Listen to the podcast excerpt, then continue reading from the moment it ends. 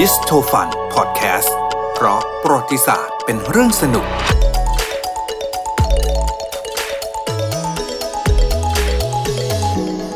วันนี้เจฟมีเรื่องมาเล่าก็คือว่าสงสัยไหมว่าเอออังกฤษกับโปรตุเกสเนี่ยนะคะ เราเรารู้อยู่แล้วเนาะว่าเหมือนเขาน่าจะมีความสัมพันธ์ที่ดีกันอืมแต่ว่ารู้หรือเปล่าว่านอกจากสัมพันธ์ที่ดีกันแล้ว จริงๆอะเขาเป็นพันธมิตรกันมาเนี่ย นับได้ว่าเก่าแก่มากที่สุดในโลกเลยคุณน้ำมนต์ คือหมายถึงว่าเป็นประเทศในโลกที่เป็นพันธมิตรเพื่อนกันมาเป็นเนี่ยเพื่เหรออนฮะกันมานานอ๋อเอเหรออเป็นมิตรประเทศที่ดีต้องเรียกต้องเรียกว่าแบบนั้นนะคะเรารู้แต่ว่าถ้าคนยุคนี้เนี่ยก็จะมองว่า อ๋อ นี่ไงโรนัลโดเป็นชาวโปรตุเกสไงอ่าแล้วเขาใช่เข้าไปอยู่ในแมนยูที่อยู่อังกฤษไงใช่คือแค่นั้น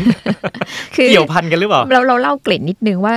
ถามถามว่าณณยุคนี้ถ้าเรามองอังกฤษกับโปรตุเกสเราจะรู้สึกว่าอังกฤษยิ่งใหญ่กว่าใช่ไหมคุณน้ำมนต์ใช่ แต่ถ้าเราย้อนประวัติศาสตร์ที่ไกลกลับไปกว่านั้นนะคะจริง ๆ แล้วเนี่ยเออถ้ายุคโบราณเลยเนี่ยประเทศที่แบบยิ่งใหญ่มากก็คือโปรตุเกสกับสเปนใช่ไหมคะตอนยุคล่าอาณานิคมอะอืมอย่างโปรตุเกสเองเนี่ยเหมือนเขาก็เป็นต้นตำรับของแบบเออเขามีบุคคลที่ค้นพบเออทวีป เอเชีย ทวีปอินเดีย เขาเก่งทางด้านการเดินเรือเดินเรือเขาเป็นมหาใช่อำนาจนะถูกในตอนนั้น แล้วเขาก็เหมือนกับเป็นประเทศแรก ๆ เลยที่แบบค้นพบเส้นทางเดินเรือใหม่ครับอ่ามันก็เลยแบบเป็นประเทศที่ยิ่งใหญ่ แต่ถามว่าแล้วทำไมเขาถึงมาเป็นพันธมิตรที่ดีกับอังกฤษ เพราะว่ายุคหลังมาเนี่ยอังกฤษเนี่ยกลับมาแบบได้รับความร่วมมือกันเนาะแล้วก็มาเป็นผู้มีอิทธิพลในทางการค้าเนี่ยในทางทางด้านเอเชีย แล้วก็เอเชียตะวันออกเฉียงใต้เนี่ยต่อจากโปรตุเกสในยุคถัดมาอ่านี่เราเล่าที่มาก่อนว่า เขามามีความสัมพันธ์กันได้ยังไง เรื่องนี้เราต้องเล่าย้อนนี่แหละค่ะ เวลาเล่าประวัติศาสตร์เราต้องเล่าย้อนเนาะ อันนี้ย้อนไปไม่ไกลมากประมาณสักศตวรรษที่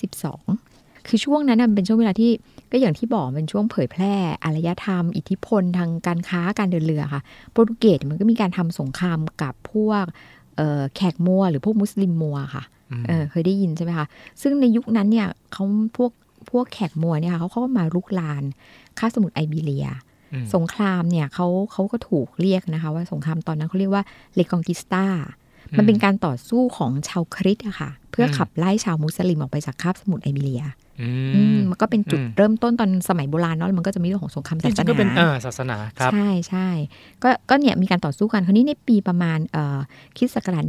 1147 เนี่ยค่ะโปรตุเกสเนี่ยเขาก็มีการเข้าไปทำสงครามนะคะ แล้วก็ไปปิดล้อมเมืองลิสบอน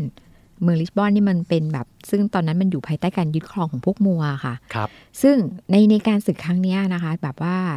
ก็ได้อังกฤษเนี่ยค่ะเข้ามาช่วยสนับสนุนโปรตุเกสในการลบกับพวกมัวอืมคือในในมุมมองของอังกฤษตอนนั้นเนี่ยเขาก็มองว่าเป็นชาวคริสต์เหมือนกันอ๋อไง เพราะนั่นอ่เป็นสงครามศาสนาเป็นสงครามเธอก็คริสศาสนาฉันก็คริสใช่งั้นเรามาช่วยใช่กันปราบศัตรูกันเถอะ ถูกต้องเดี๋ยวเดี๋ยวพวกแบบอิสลามจะเข้ามาเผยเผยแผ่อ่าอารยธรรมเข้ามาในอ่าบริเวณนี้ได้ ท้ายที่สุดในการศึกครั้งนี้เนี่ยโปรตุเกสก็ได้รับชัยชนะอืมแล้วก็ได้เมืองลิสบอนคืนมาอืมใช่ไหมคะครับพอเสร็จศึกแล้วเนี่ยพระเจ้าอัฟฟอนโซที่หนึ่งก็เป็นกษัตริย์ของโปรตุเกสในตอนนู้นนะนะคะ ก็ได้แต่งตั้งนักบวชเนี่ยค่ะชาวอังกฤษชื่อว่ากิลเบิร์ตแห่งเฮสติงนะคะให้ดำรงตำแหน่งเป็นบิชอปแห่งลิสบอนอืมซึ่ง ดูดูดูเราอ่านอย่างนี้เราก็ดูปกติเนาะครับแต่จริง ๆ มันเป็นเรื่องน่าตื่นเต้นมาก เพราะเขาบอกว่า นับว่าเป็นบิชอปองค์แรกในรอบกว่า 400 ปี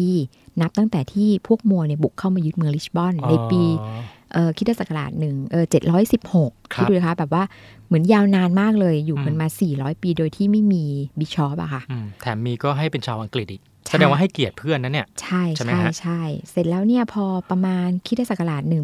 1373 ก็คือถัดต่อมานะคะ อีกระยะหนึ่งเนี่ยอังกฤษกับโปรตุเกสเขาก็มีการสถาปนาความสัมพันธ์ทางการทูตที่เป็นทางการแบบอ้าวก่อนหนั้นนั้นแสดงว่าเป็นก็แบบเป็นแบบร่วมกันรบนะอ่าอ่าครับอันนี้ก็มีการทำสนธิสัญญาละมันคงอ่าเป็นยุคใหม่ขึ้นมานะคะเขาก็เรียกว่าแองโกลโปรตุเกสก็คือเป็นการทำสนธิสัญญาระหว่างพระเจ้าเอ็ดเวิร์ดที่ 3 ของอังกฤษอะค่ะกับพระเจ้าเฟอร์ดินานด์ที่ 1 ของโปรตุเกส คือในสนธิสัญญาเนี่ยค่ะเขาก็แบบระบุเลยนะคุณน้ำมนต์ว่าทั้งสองชาติเนี่ยเราจะตกลงเป็นพันธมิตรกันนะอืมจะช่วยเหลือเกื้อกูลกันตลอดกาลโอ้โหใช่ใช่แสดงว่ารักกันมากเลยรักนะกันเนี่ยมากใช่หวานแหววมาก ถูก ก็แล้วแล้วหลังจากนั้นเนี่ยเขาก็ทำสนธิสัญญาเชื่อมความสัมพันธ์กัน เป็นระยะเวลายาวนานเลยคุณคุณน้ำมนต์อ่าตั้งแต่ประมาณแบบศตวรรษที่อ้าว12ทำไปแล้วรอบนึงยังไม่พอก็เหมือนทำซ้ำๆในเหมืแต่อนละมาตอกปีอะย้เหมือนเหมือนก็คงเหมือนมาเซ็นสัญญาเหมือนสมัยนี้ป่ะ เวลาแบบว่าเออเดี๋ยวนี้เรามีอาซ่งอาเซียนก็มาร่วมเซ็นสัญญาไม่ระผมหว่างนึกักนถึงแบบเหมือนคนแต่งงานกันแล้วเอาแต่งครบไปแล้วแล้วเอามาแต่งกันอีกจัดงานย้ำแต่งกันอีกย้ำย้ำย้ำย้ำย้ำว่าฉันกับเธอจะรักนะ เราจะใช่เกี่ยวก้อยครองคู่กันไปตลอดกาลเชื่อไหมคะว่าแบบมีการเซ็นกันหลายครั้งเนี่ยในศตวรรษที่ 12 นะคะ ศตวรรษที่ 17 แล้วก็ศตวรรษที่ 18อ่าเนี่ยฮะแล้วก็คือมันจะมีช่วงเนื่องจากว่าที่เซ็นซ้ำขาดขาดๆหลาย ๆ รอบเนี่ยเพราะอะไรมันมีระยะประมาณ ปี 1899อะค่ะครับเออก็ยังมีการเซ็นกันอีกอืมฟังแล้วงงไหมเซ็นกันตั้งแต่ศตวรรษที่ 12 เซ็นหลาย ๆ หนมาเลยมาจนถึงศตวรรษที่ 17อืมเนื่องมาจากว่าอะไรคุณน้ำมนต์เหมือนที่คุณน้ำมนต์สงสัย เพราะประมาณในช่วงปีคริดศักราช 1580อืมถึง 1640 เนี่ยมันเป็นช่วงที่อังกฤษกับโปรตุเกสเนี่ยมีการยุติความสัมพันธ์ชั่วคราวกันอ้าวเพราะว่าครับอะไรรู้ไหมคะช่วงนั้นมันมันเหมือนแบบโปรตุเกสอะค่ะ ถูกสเปนเข้ามายึดครอง อะแล้วไปเกี่ยวอะไรล่ะอ้าวพอพอสสเปนเข้ามายึดครองใช่ไหมคะ ตอนตอนนั้นเนี่ยอังเขาก็เลยเหมือนกับว่าเขาก็ต้องไปอยู่ใต้อิทธิพลของสเปนไงอ๋อเพพอราะนี้อังกฤษก็เลยไม่นับอ่าเธอไม่ใช่โปรตุเกสคนเดิมแล้วไม่ไม่ไม่อ่ามัมันก็ไม่ใช่อย่างนั้นไงพอหลังจากที่เขาเนี่ยเออได้หลุดออกไปแล้วเนี่ยค่ะพอพอสเปนเข้ามายึดครองเนี่ยเขาตั้งเป็นสหภาพไอเบีเรียขึ้นมา ก็มันมันก็เลยเหมือนกับไปเป็นเป็นส่วนหนึ่งของสหภาพไอเบีเรียอืมพอท้ายที่สุดเนี่ยโปรตุเกสเนี่ยพอแยกตัวจากสเปนสำเร็จอะค่ะ อังกฤษกับโปรตุเกสเขาก็เลยเริ่มสัมพันธ์กันใหม่ มันก็เลยต้องกลับมาเซ็นกันใหม่อย่างที่บอกนะคะมก็คือพอพอ 1,580 ถึง 1,640 ใช่ไหมคะ หลังจากนั้นเนี่ยมันก็เลยมีการเซ็นสัญญาใหม่หลาย ๆ ครั้งอืมเช่นในปี 1654 1660 1661 1703 1815อืม1899 ดูดิมันซ้ำซ้ำไปซ้ำมาคือย้ำย้ำความสัมพันธ์ ย้ำว่าเราจะเป็นพันธมิตรและช่วยเหลือเกื้อกูลกันตลอดใช่กาลเนี่ยนะใช่ใช่อ่าฮะแล้วแล้วตลอดระยะเวลาที่แบบเป็นพันธมิตรกันนะคะเขามีการร่วมกันทำสงครามกันหลาย ๆ ครั้งด้วยนะคะ แล้วก็อ่าเป็นสงครามใหญ่ ๆ เลยครับอย่างที่เรารู้จักกันก็คือสงครามนโปเลียนอืมคือคือสงครามนโปเลียนเนี่ยมันจะเป็น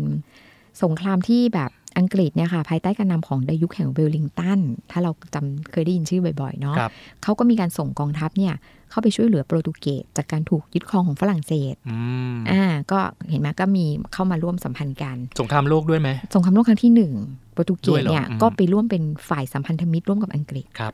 แต่แปลกไหมคุณคุณน้ำมนต์ในสงครามโลกครั้งที่สองเนี่ยค่ะโปรตุเกสเนี่ยค่ะเขาเป็นกลางตอนนั้น แต่แต่จริง ๆเขาก็ยังสนับสนุนอังกฤษอยู่